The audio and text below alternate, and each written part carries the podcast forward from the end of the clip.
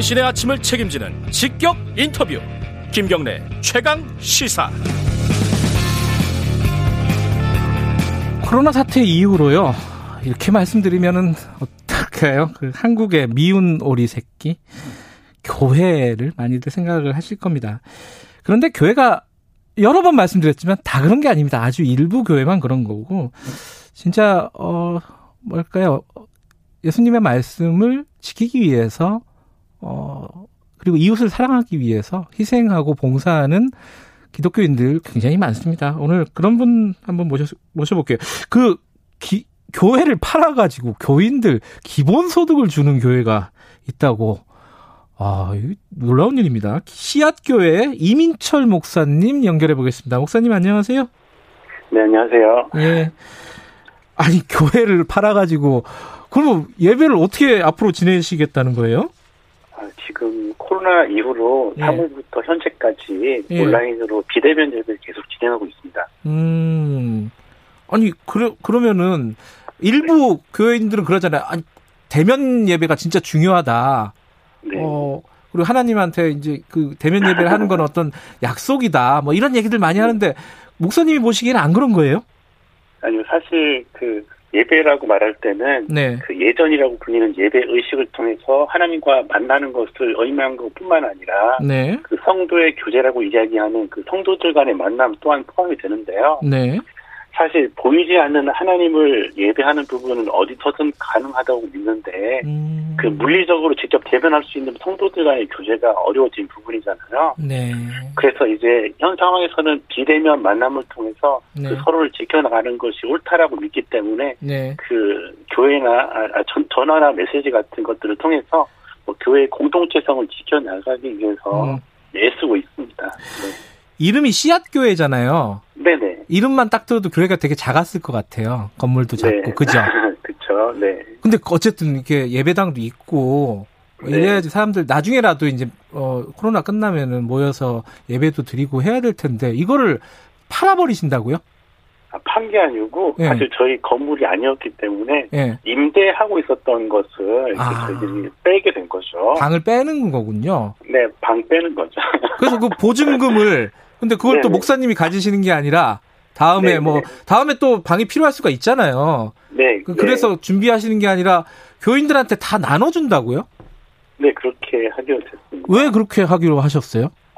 아, 사실 뭐 저희들이 예배당 자체가 예. 그 작은 공간이니까 그 네. 정부 방역 지침을 지키면서까지 모이기가 쉽진 않았고요. 네. 그 예배당이 텅 비어 있으면서 그 임대료가 매달 나가게 되니까 좀 아깝잖아요. 그렇죠. 음. 근데 임대료뿐만 아니라 이를 더 좋은 곳에 사용할 수 있을 텐데라는 음. 그런 아쉬움에 네. 그러다가 이제 코로나 19가 점점 길어지더라고요. 예. 그러면서 이제 회사들이 뭐 폐업하게 되는 소식들이 들리면서 음. 뭐 실질적으로 우리 저희 교회 성도님들도 회사가 폐업하게 되면서 실직을 하게 되었고 음.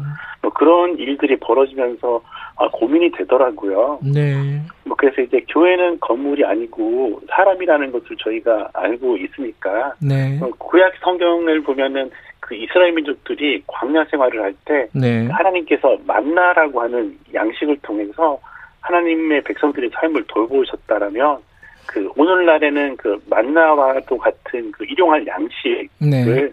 이제 교회를 통해서 나누기를 하나님께서 원하시고 또한 교회가 성도들의 삶을 돌보기를 원하신다라고 우리가 음. 믿기 때문에 뭐 그렇게 결정하게 되었습니다.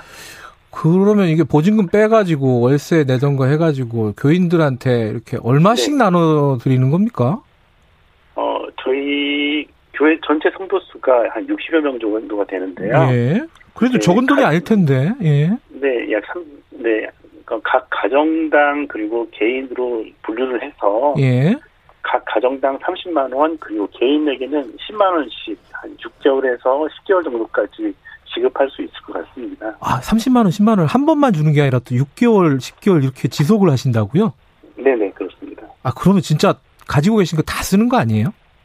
네, 그렇게 되겠죠. 아니, 그럼 목사님은 뭐 먹고 살아요? 목사님도 먹고 살고 뭐, 뭐 있어야 되잖아요. 아, 사실 뭐 저희는 저희 교회는 저뿐만 아니라 목사님 세 분이 같이 계신데요. 세 분이나 계신데 더군다나. 아, 저까지 네, 네 명, 네, 네 명. 네 분이나 계신데. 네, 저희들은 교회에서 그 사례비라고 말하는 월급을 받지 않고 있고요. 어.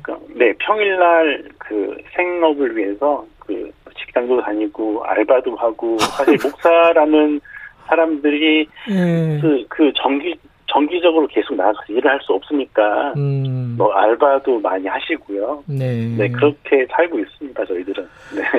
목사님은 이민철 목사님은 어떤 일을 하셔요 평일에는 그러면은? 아 저도 사실 한 음. 2주 전까지는 예. 그 햄, 수제버 가게에서 일을 했었는데요. 아 본인 가게는 음. 아니시고 그냥 네, 종업원으로 일을 네, 하셨어요? 네 그렇게 일을 했었는데 이제 예. 사장님 사장님께서 그 가게를 다른 사람에게 판매하게 되었어요. 뭐 다른 네. 사람분이 운영하고 계시긴 하지만, 네, 네. 뭐 저를 저는 이제 같이 이야기를 하면서 네. 아, 저는 그만두는 게 맞는 것 같습니다라고 하고 네, 지금 그만두게 되었어요. 놀고 있어요. 아, 이게 웃을 일, 웃을 일이 아닙니다, 지금. 네. 아, 세상, 세상 사람 분이 맞는, 이 세상 분이 맞는지 잘 모르겠습니다. 이, 네. 아, 이, 그러면은, 이 교인들은 네. 어떻게 됩니까? 뿔뿔이 흩어져서 다른 교회 가는 겁니까? 아니면은, 어떻게 되는 거예요? 아, 뭐, 저희들이, 예. 사실, 원래는 한 80여 명 정도가 됐었는데, 네. 거의 기간이 길어지면서 한 20명 정도? 정확히 음. 잘 모르겠는데, 그렇게 이제 다른 교회로 가신 분도 계시고 네. 그런 분들이 계시긴 한데 네. 그래도 저희가 공동체 성을 중요하게 생각하기 때문에 여전히 아까도 말씀드렸던 것처럼 음. 서로 보고 싶어하고 그리워하고 네. 서로 안부 여쭈면서 이렇게 공동체성을 유지하려고 네. 뭐 애를 쓰면서 살아가고 있죠. 네. 저는 교회 안 다니는데 갑자기 네네. 교회 다니고 싶어졌습니다. 저희 교회는 지금 못 오시고요. 장소도 없고. 안 가요, 안 가요. 그, 앞으로 계획 잠깐 간단하게 듣고 마무리하죠. 어떻게, 이제, 뭐, 어쨌든 신앙생활은 계속 하실 거 아닙니까? 그죠? 네, 그쵸. 걱정하신 분들 있을 것 같아요. 예. 네, 뭐, 일부 뭐 교회 연락이 많이 오셨더, 음. 오시더라고요. 네. 이분들은 뭐 저희들보다 주변 분들이 더 걱정을 많이 해주시는데요. 네. 뭐 소위 말하는 교회를 팔아서 어떡하냐, 뭐 네. 교회 없어져서 어떡하냐 하는데 뭐 교회를 완전히 문 닫는 것이 아니라 네. 어 교회는 사실 아까도 말씀드렸던 것처럼 건물이 아니라 사람을 지칭하기 음. 때문에 뭐 저희들은 대면이든지 비대면이든지 네. 그 여전히 씨앗교회라는 이름은 존재할 거고요. 예. 뭐 코로나 19가 이제 종식되었을 때 어, 저희 목사님 한 분이 이야기했던 것처럼 네. 우리가 함께 모이기를 열망한다라면 알겠습니다. 어, 네 어디서든 얘기하고 있, 여기까지 드릴게요.